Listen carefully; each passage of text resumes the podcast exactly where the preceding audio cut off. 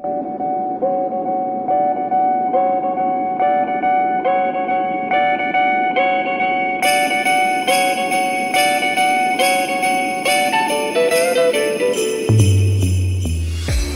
everybody, to Weiss Camera Action. And if you're listening to this at the time of posting, Merry Christmas. And if you're listening to it right after, Happy New Year. And if you're listening to it at some other time, Happy day. Happy Day. Uh, I, of course, am your host, Aaron Weiss, alongside the King of Corridon himself, Alex M. Weiss. That's me. And joining us again is the Duchess of Dunwoody, the Sage of Sandy Springs, Erica J. Lavender. Good morning, or noon, or afternoon, or evening, or night, everybody. How are you? Covered all your bases there. I'm really proud of you. Thanks for noticing. We're all are are really proud of you. Good afternoon, good evening, and good night. If I don't see you, Hey, uh, Alex, that was a that was, that was a good reference to the Truman Show. Um, that's another Jim Carrey movie. it really threw me off. Another Jim Carrey. Oh, you're right. Oh my gosh, we got to keep up with the Jim Carrey saga. um, you made a bunch of cookies recently, and I saw pictures, and they looked delicious. And I wanted to know, did they turn out as delicious as they looked? the Pfeffernuss, they were great. Oh my what about goodness. the other ones, like the peppermint? Peppermint were Chelsea's hit. Uh, the twists were good, but they didn't. I didn't know how to make them, like form them, Uh, hmm but they were they tasted good. Are you making Uh, any white butter cookies? No, I decided to make Pfeffernuss this year instead. Gotta keep the people on their toes. I respect that. I respect the hustle. hmm Um, Erica and I are making the butter cookies tomorrow, This Or- will be my first Christmas with Weiss butter cookies. hmm and we're also making Chex Mix. Are you making what kind? What's your recipe? Uh, p- I I like to make it a little bolder, but I think the bolder um, little little Avatar: The Last Airbender for you. Um, I know you said you have a recipe that's pretty bold. It's called Amped Up Chex Mix. Do you wanna? I think you've sent it to me before, but will you send it to me again? Maybe after. Oh, yeah. This, Oh yeah. we're gonna amp up some Chex Mix tomorrow. So just a just a little tip. I know this isn't recipe cast. That hasn't started yet, but I use smoked paprika instead of regular paprika. Ooh. Does it amp it up? Oh yeah. It's good. But of course, this is not Chex Cast. This is Weiss Camera Action, the show where each and every week on your favorite podcast service, Alex, Erica, and I review movies slash series of movies. If you like that and you want to be a part of the show, go to patreon.com slash weisscast, where $1 a month grants you the ability to ask questions that you want to be aired on the podcast. Or you can write in your Darmok reviews, just like Alex does at the end of each episode. That's right. On, people. You, you, we got to start having more. Alex's are great, but you know, give him a run for his money. You know, you know what I Mhm. mean. Uh, being a one dollar supporter also gets you mentioned in the credits, as well as a shout out during the show. Big thanks to our Patreon producers, Chronoslinger and Pepe Danger. If you don't have any change to toss our way, no big deal. You can catch the show each and every Friday on podcast services around the That's globe. what I was looking for. housekeeping. Thump. Yes. So, housekeeping. This is the last episode of 2020 for Weiss Camera Action. We are closing out the Santa Claus cinematic universe. But, but next week, Erica, Alex, Bryant, and I will be recording a Patreon episode um, of the Star Wars tier list we will collaborate the four of us and rank the Star Wars movies on a tier list. You know, S A B C D F. Um and it's going to be a lot of fun. And It's going to be a lot of fun. There's going to be a lot of disagreements. I can already see um but you know what? Ewoks Or- forever. we'll consult the old uh, coin flip if there's a tie. On I'm not talking about Return of the Jedi. I'm talking about the Ewok specials. Oh, we're not going that deep. We're we're literally doing eleven main series. Um, the nine Skywalker saga and the two uh one offs.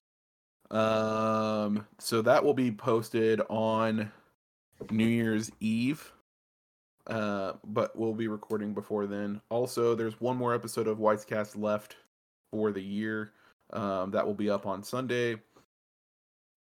Oh, the Patreon exclusive episode will have it's a timed exclusive, so it'll be an exclusive for a whole month until the January episode is up on Patreon. Then the December episode will be posted on podcast services. So around the globe. around the globe. Um yeah. So be sure to catch it on Patreon. I think you have to be at the $5 tier. Maybe maybe since there's so few Patreon supporters for now, I'll only I'll do it at all tiers. But um otherwise no one will listen to it. so yeah. Be on the lookout for that. It's a very exciting times. Um Today's episode is brought to you by Weisscast, but more on that later. For now, let's begin the show with what is and forever will be our first impressions. I think you hit you hit the nail on the head the other day. This is like Back to the Future Part Two. It really is. I was like, once it started getting into like the main plot, I was like, where have I seen this before? Where have I seen? And I was like, oh my gosh, this is Back to the Future Part Two. but it doesn't fully commit because it's like the last the the, the final act of the movie Mm-hmm. the the it's like the first two thirds of the movie is like getting to know mom and dad in law Mhm. and then it's like just kidding it's back to the future part two Which, of course, I like Alan Arkin a lot. So yeah put a pin in that i have i have something to say about him cool. Um, Erica, I know you love this movie, so I wanna, I wanna hear your thoughts. So my first impression after rewatching this uh, for this episode was that the parts that I remember loving, I loved even more than I remembered, and every other part, it, it did drag just a little. There were parts where I was like, ugh, but the good parts were just so good that I didn't even mind. I just didn't even mind. Um, for me, there was this movie was a lot, and I'm really looking forward. Like, I I'm glad that we're recording this episode. Um, I couldn't tell you exactly why Spencer Breslin was in the movie. Um, to they To- I mean, they should have offered Bernard more money because Bernard was a way better head elf. Um, Yeah. Spencer Breslin was great in the second movie. Don't get me wrong, but he was a little kid then, and it's really hard to explain why a 900 year old elf went from being a little kid to a teenager mid mid puberty. Um, and luckily they didn't try to explain that, but also his uh his his mullet was inexplicably gone and um santa's mullet was more pronounced. Um so there's that. Uh i i enjoyed the movie. It was a fun movie to watch. I watched it with erica's whole family um which was a lot of fun because erica and her sister maya really love the movie and it was just fun to watch it with them um especially like we'll we'll do more of this when we get into the the beat by beat but um there was just certain scenes that were really funny that they that they like kind of forgot were in the movie. Um yeah i mean it was a fun movie. I mean there it doesn't rank anywhere close on my top 10 top 10 santa claus movies? And then there's only three it doesn't rank anywhere close on my top 10 back to the future clones or it's a wonderful life clone So I just got to say that that my man Michael Dorn had a full scene to or he shared a full scene, and that that that brought a smile to my face. He was low key a plot point. Like hmm he he was done justice in this movie. Excuse me. He was done justice in this movie. Yes. Yes. Yeah. You got any fun facts for us? What a transition. Most of them, I don't like to do the ones that were like, so and so is almost cast. So I left those out. So, um, Jack Frost's discovery of the closet filled with cans of beans is a triple joke, according to IMDb. The closet is full of beans, just like Santa is. Santa Santa's being full of beans from eating so many. cans, A reference to the common saying that jolly old guy is still full of beans, still peppy and lively, just as Santa Claus is in the movie. And three, the full of beans saying fits perfectly with Comet's lively chronic flatulence. I don't remember a can of beans in the movie. I don't remember this at all. Um, is it because is it is there beans in the in the um snow globe closet? You Maybe it's how- where Neil and Laura are stuck. right because there's one closet that looks like Red Bull, and there's one closet that looks like something else, and maybe one closet is like beans.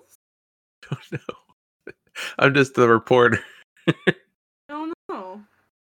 Uh anyway, something makes a little more interesting, I hope.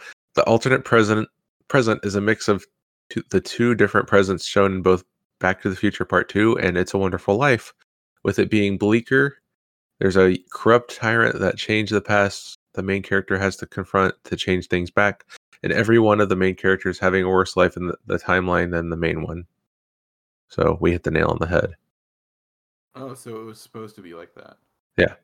And this was one of Peter Boyle's final film roles. R.I.P. Peter. Um.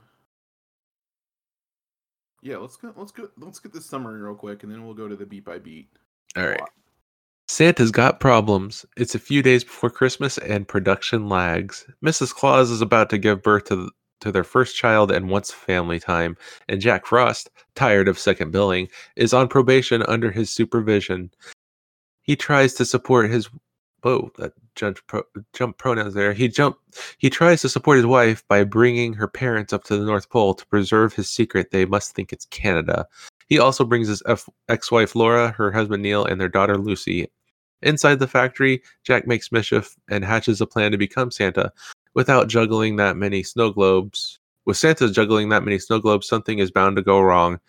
But if things get too difficult, he can always exercise his option to invoke the escape clause. Will he?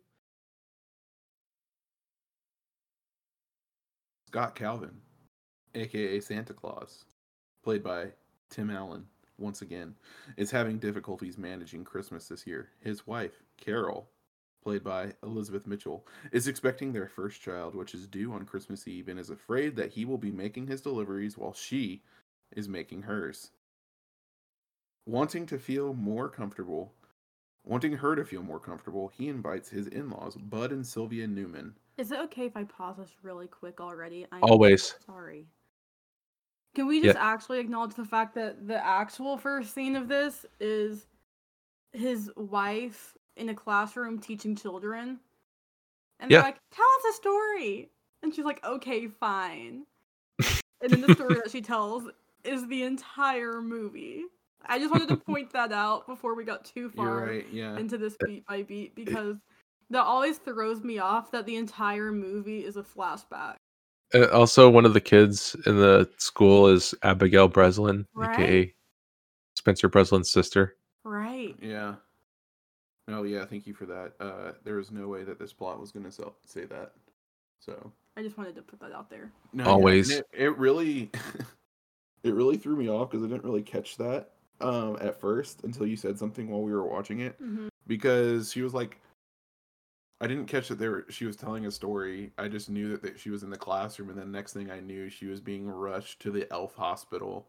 Oh, I didn't realize it was a flashback until the end where they they came back to the classroom. I was like, oh yeah, this is a flashback. Uh, he invites his in-laws Bud and Sylvia Newman, played by Ann-Margret and Alan Arkin respectively, up to the North Pole, along with his ex-wife Laura, also or, uh, once again played by Wendy Crewson, uh, and her husband Neil, played Why by did- Judge Reinhold. Why did they go? Why did the the ex-wife and Neil go? They haven't been, and Lucy really wanted to go, and That's right. Lucy Lucy's mom was a- aka Laura was like, "Well, I can't let my daughter go to the North Pole without me." yeah, and then Ju- Judge Reinhold was like, "I want to go too." Yeah, basically the argument was like her parents need to supervise her in the North Pole. Mm-hmm. I guess it's Gotcha.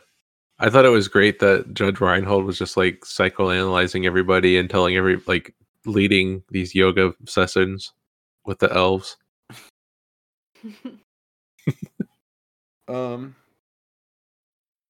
Meanwhile, Santa is summoned to a meeting of the Council of the Legendary Figures, consisting of Mother Nature, once again played by Aisha Tyler, Father Time, played by the late Peter Boyle, the Easter Bunny, once again played by Jay Thomas, Cupid by Kevin Pollak, and the Tooth Fairy, once again played by Art LaFleur, and Sandman, played by Michael Dorn. They show him a cardboard cutout of Jack Frost that reads Merry Frostmas as he himself played or oh Jack Frost is played by Martin Short arrives. Besides Father Time reminding him that he heralds the season and not a holiday, Mother Nature accuses him of attempting to upstage Santa by freezing a volcano in Hawaii, making it snow in the Amazon, and making it cold in Mexico, thus sending the geese back up north for the winter. All the other legendary figures agree that a punishment needs to be invoked against him, with the idea to suspend him. He manages to convince them to put him into community service at the North Pole. When Scott brings up the part with the in laws during an argument with him, Cupid recommends the escape clause, which he declines. When Jack asks what it is, Father Time tells him that he he would know more about it if he attended the meetings more often.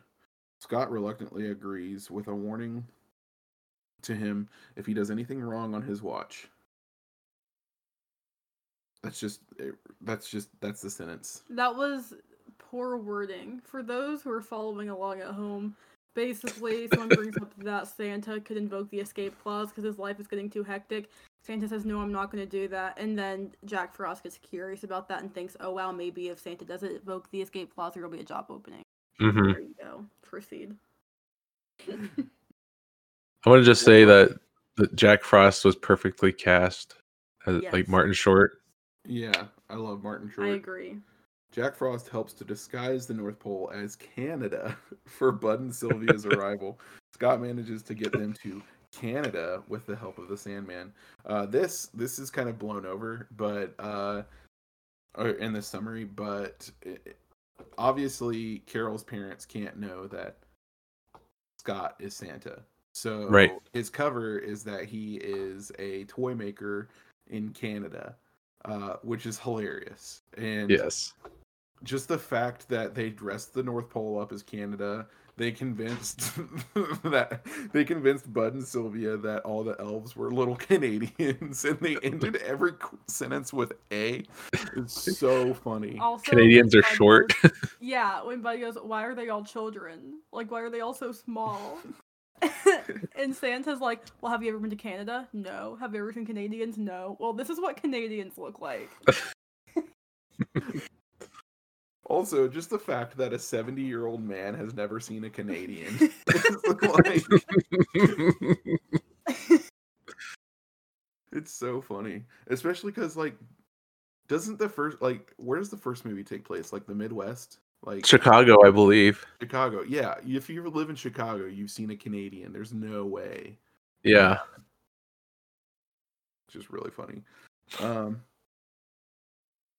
Yeah, I'm sad that they kind of breeze over this because the Sandman's a big part in getting them to the North Pole. Like there's this really funny scene where the Sandman sees this chair and it doesn't even look like that comfortable of a chair, but he's like, "Oh my gosh, I got a nap in it." And he like punches the corner of the chair repeatedly and just drifts right off to sleep. It's like a D level chair nap chair for sure. Oh, for sure. It's like you had to have been out working all day. Like that's the only way that you'd be falling asleep in this chair. Yeah. It's like you come home from a long day of work at at at the business factory and you come down and you sit in this chair you're waiting on you're waiting on the pizza to arrive that you ordered and you're sitting down and you fall asleep and the only thing that wakes you up is the doorbell of the pizza that you ordered That is a precise chair You just described it perfectly. You described it in everything but what it looks like. Not in much real sense. You described exactly No, what it looks the like. listeners know what this chair looks like right now um however Send us a picture of your chair, listeners. you can send us a picture of your chair at aaron at weisscast.com. Uh, however, Jack wants to have the power and influence of Santa. So he goes around the North Pole and uses his power to create technical problems with some of the equipment. The shop flies into chaos and many gifts are destroyed, and Scott is faced with the possibility that there will not be enough toys for all the children in time for Christmas. Jeff talks to the head elf. Jeff talks to head elf Curtis, played by Spencer Breslin, as Bernard has quit, retired, or went on vacation at this point, which is really sad. I like Bernard. Did they they said Bernard went on a cri- on vacation? That's just what the fan wiki is speculating. Because in the movie the only reference I caught was um Spencer Breslin. Forgot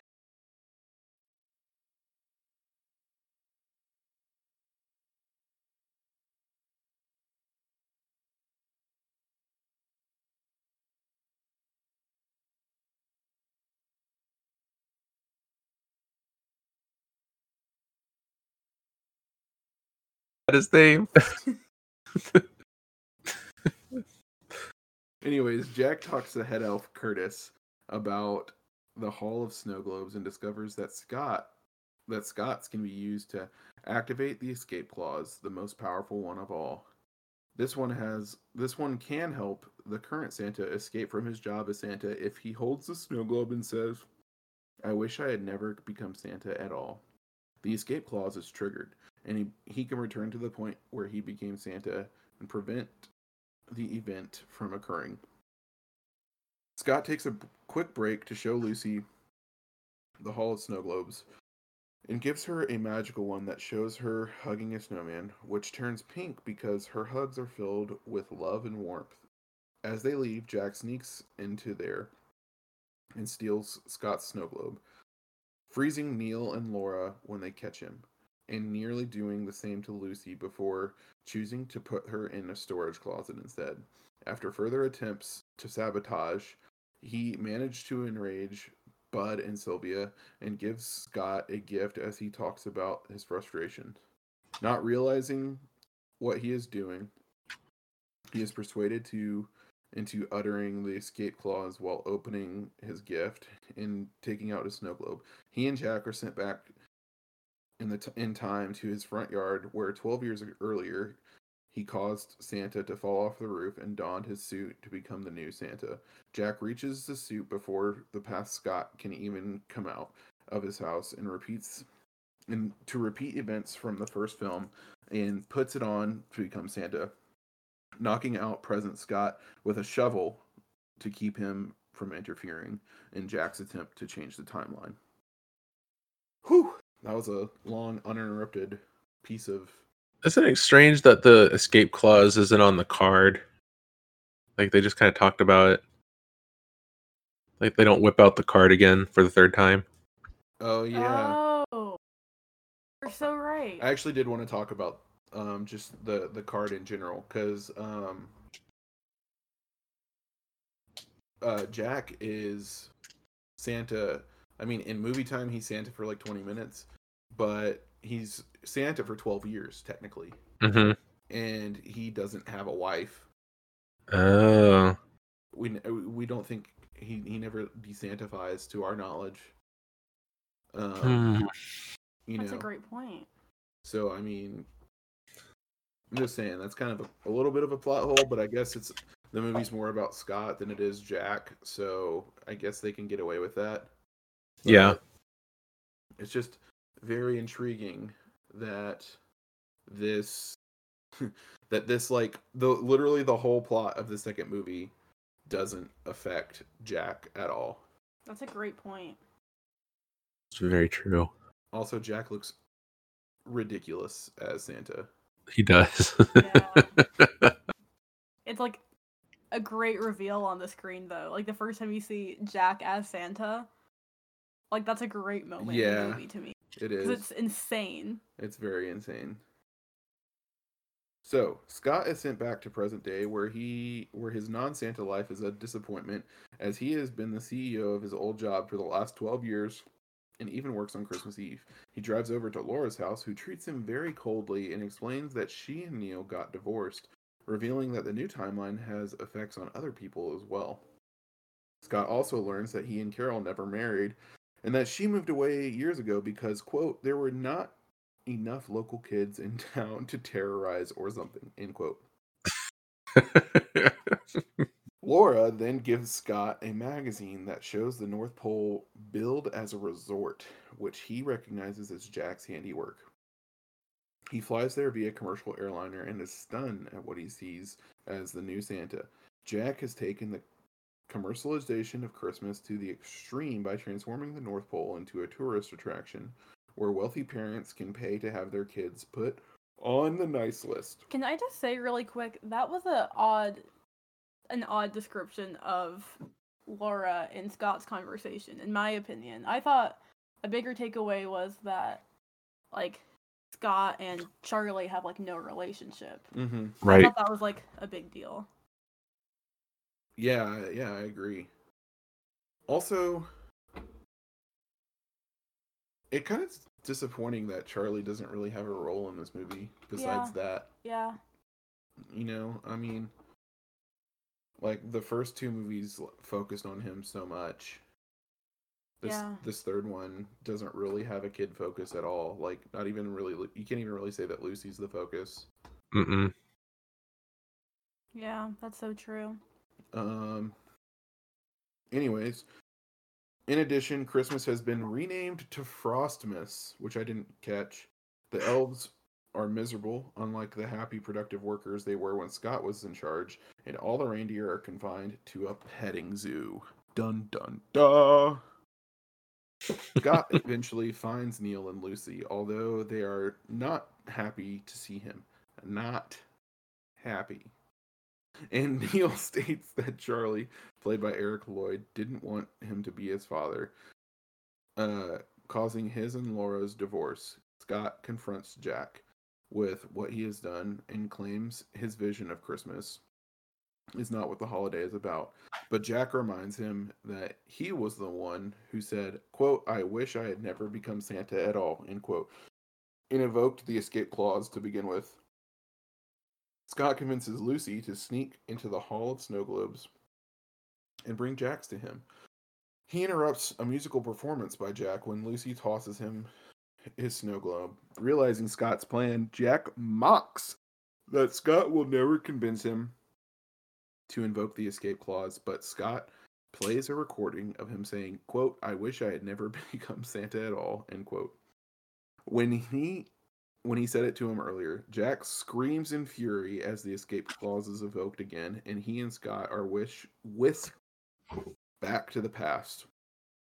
Scott holds Jack down while his past self finds the suit and puts it on, in, like in the original film, restoring events to the way they were. Jack screams in anguish as his alternate timeline is erased and is stripped of Santa's powers.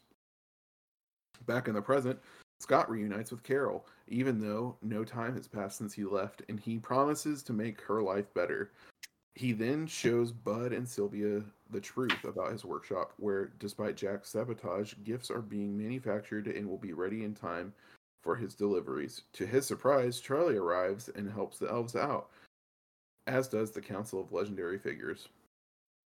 It seems like things are going perfectly until Curtis and Lucy appear. One second, one second, one second, one second. Second.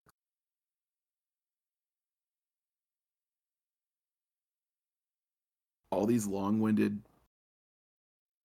uh, paragraphs with no interruption is really getting to me. Um, it seems like things are going perfectly until Curtis and Lucy appear, and Neil and Laura are wheeled in frozen solid. Jack is also dragged in by the Elficers, and he refuses to undo his spell on them. By unfreezing them, he would have to quote unfreeze himself end quote. So they will be frozen forever, leaving Jack smug at thing he's won since they may have lost the chance or since he may have lost the chance of being Santa.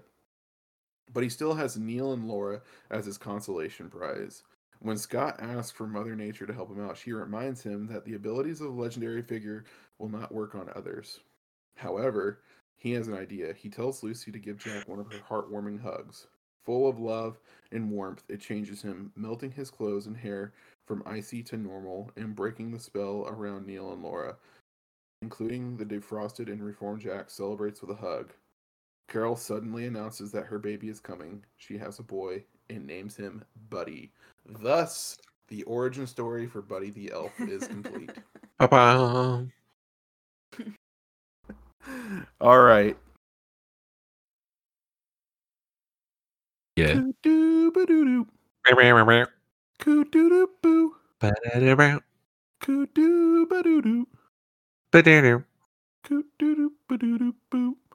All right, it's time for the antagonist rating. Welcome everybody to the Kudu Badu, the podcast within a podcast where cool dudes rank bad dudes. Uh, so far in the Santa Claus cinematic universe, number one is Scott Calvin from Santa Claus One, and number two is Toy Santa. This week we have Jack Frost. Um, I'm gonna put Spencer Breslin up there again um, as an antagonist, just because why not? And that's it. Where where where do we want to rank?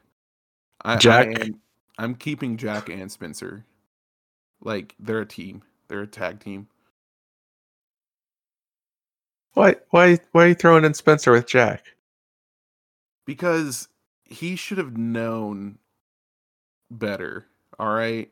No, he like messed up so bad for absolutely no reason. I do agree with you on that. Like Jack's little, oh, I understand. You don't even know anything about the escape clause, and Curtis is like, oh yeah, I do. Mm-hmm. Like I'll prove it. He, Like he fell for the oldest trick in the book. right, like there was no need for all of that. Clearly, his hubris got to the best of him, and the hubris, ladies and gentlemen, is every villain's fatal flaw. So there you go. Exactly. So they're they're a te- they're a package team. Jack Jack and Spencer Breslin. Yeah. I mean, I was gonna say Jack was the the top villain. I agree. I think that um that might be why I've always loved this movie so much is because I think that Jack Frost is a great villain. Um, I would put him above Scott Calvin and Toy Santa personally. So here's here's what I'm saying though. Here's what I'm saying is that yes, I agree. Yes, okay, good. Jack and Curtis as a team are above Scott Calvin and Toy Santa. Yes. Okay, that's fair. That's fair. Jack That's- and Jack and Curtis, the the yes. Okay, The villains of this movie. the villains. Sure. I'm so with it. glad because Curtis needed this. This is Uh, a Curtis hate club. this is- it's the, the boys. This was Peter Boyle's weakest movie out of the three. Wait, Yeah. had wait. Welcome everybody to the podcast within a podcast within a podcast, the Battle of the Boils, the podcast within a podcast where we rank the appearances of Peter Boyle in a movie. Uh, in order, we have Santa Claus and Santa Claus Two. This week, we are ranking Santa Claus Three.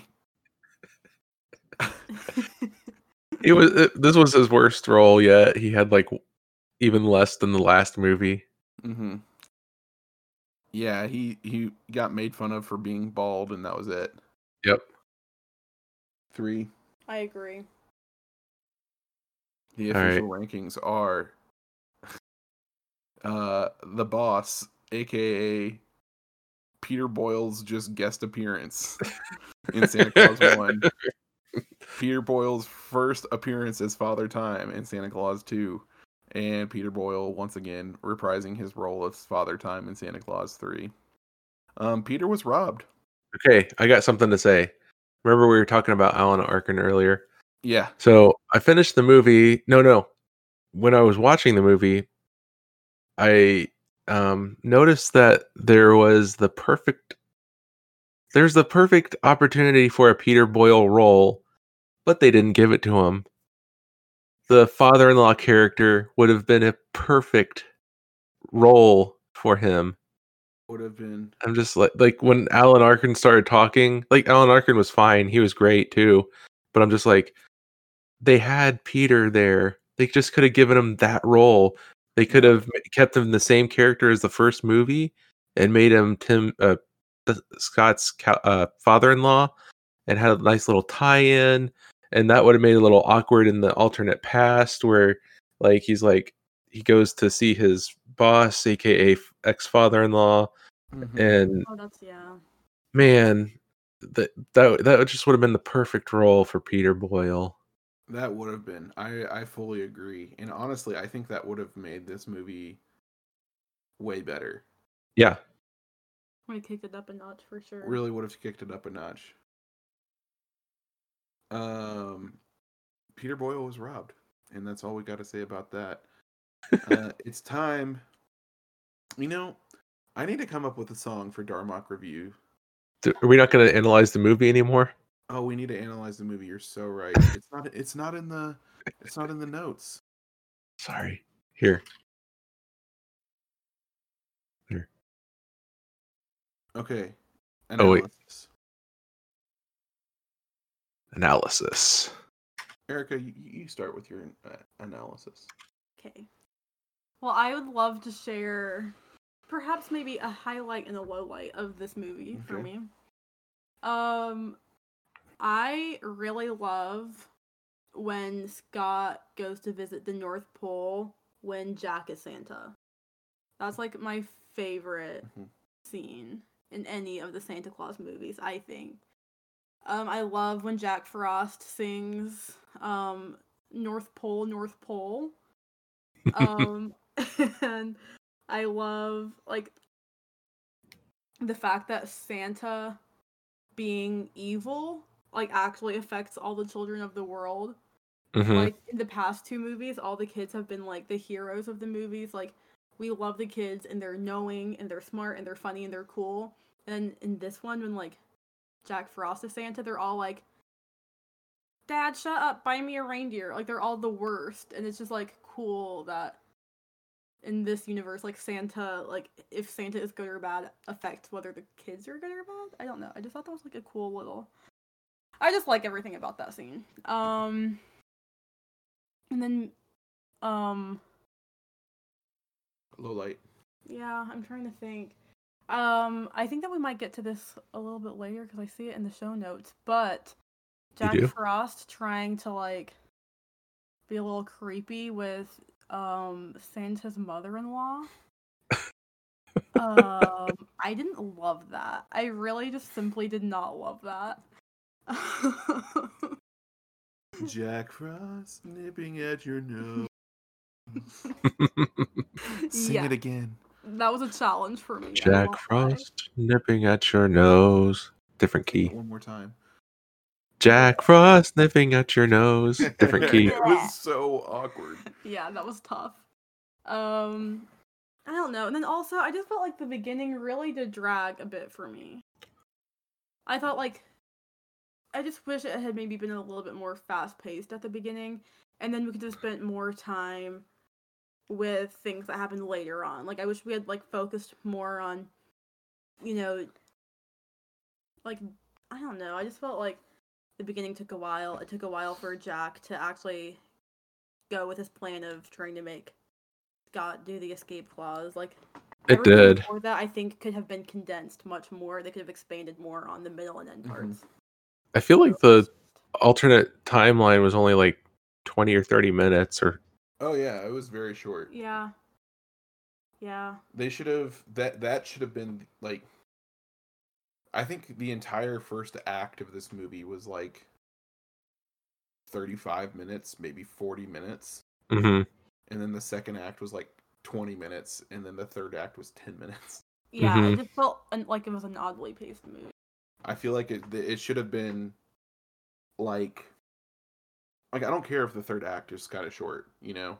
I don't care if it's the shortest act. But I feel like Yeah. the first two acts at least should be equal in length. Yeah. Yeah. Oh yeah. Let's You're waiting let's- for me? Yeah, I want you to analyze this.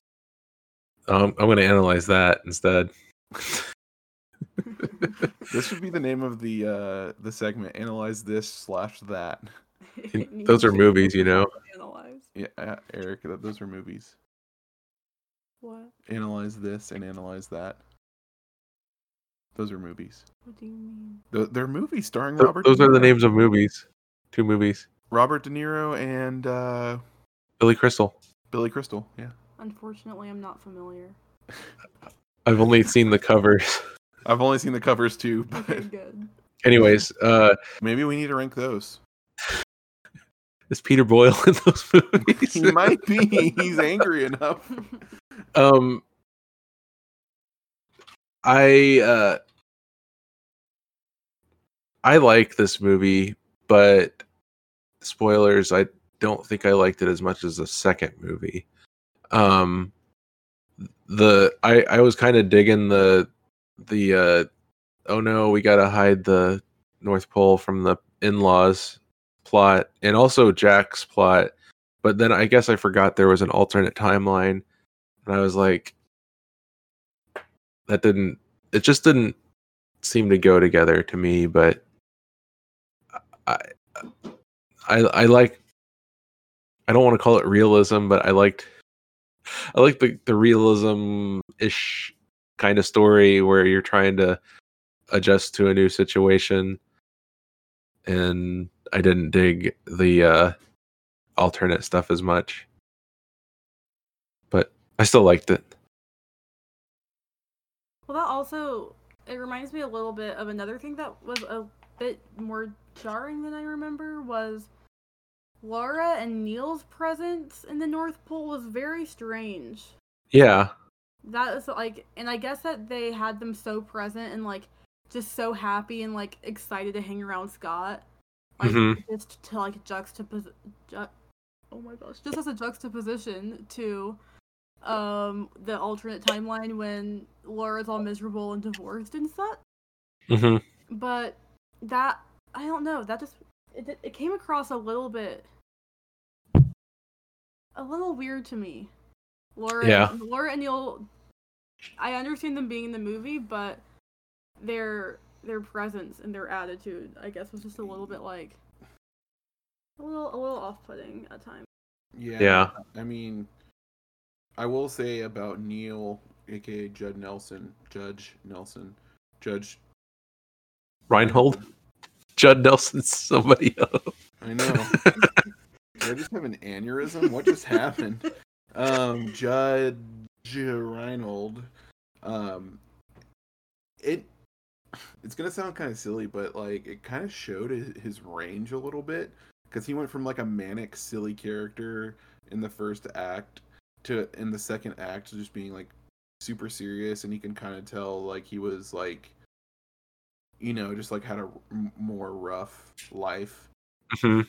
in in the film and like i don't know i thought that was like pretty impressive because i mean i've literally never seen judge reinhold in anything besides this and uh uh bu- bu- bu- Arrested Development. arrested development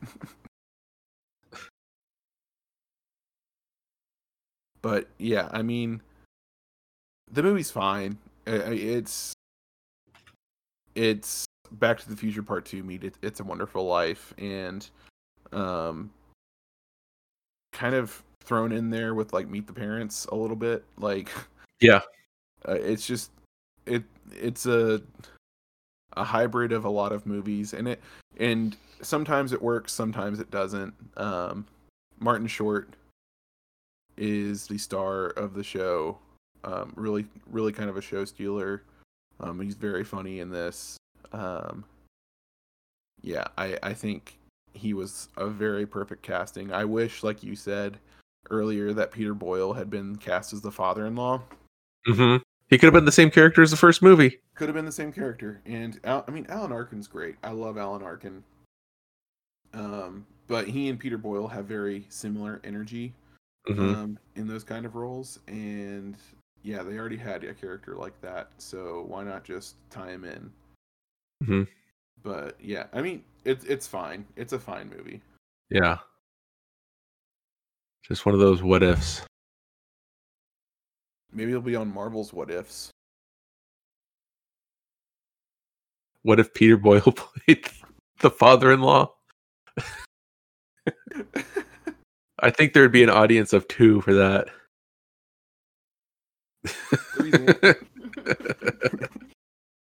All right. Um, now is it time for Darmok review?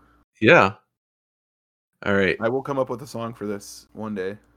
Okay. I don't. I tried to say it with a straight face here. In-laws to impress. Jack Frost nipping at your nose. Who will have the last hoe? Jack Frost nipping at your nose. hoe means laugh. Oh right. Audience. Yes.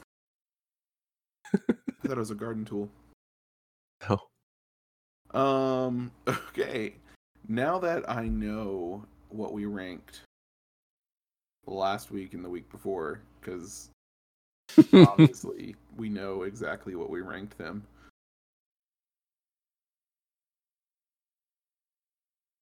I liked this less, unfortunately.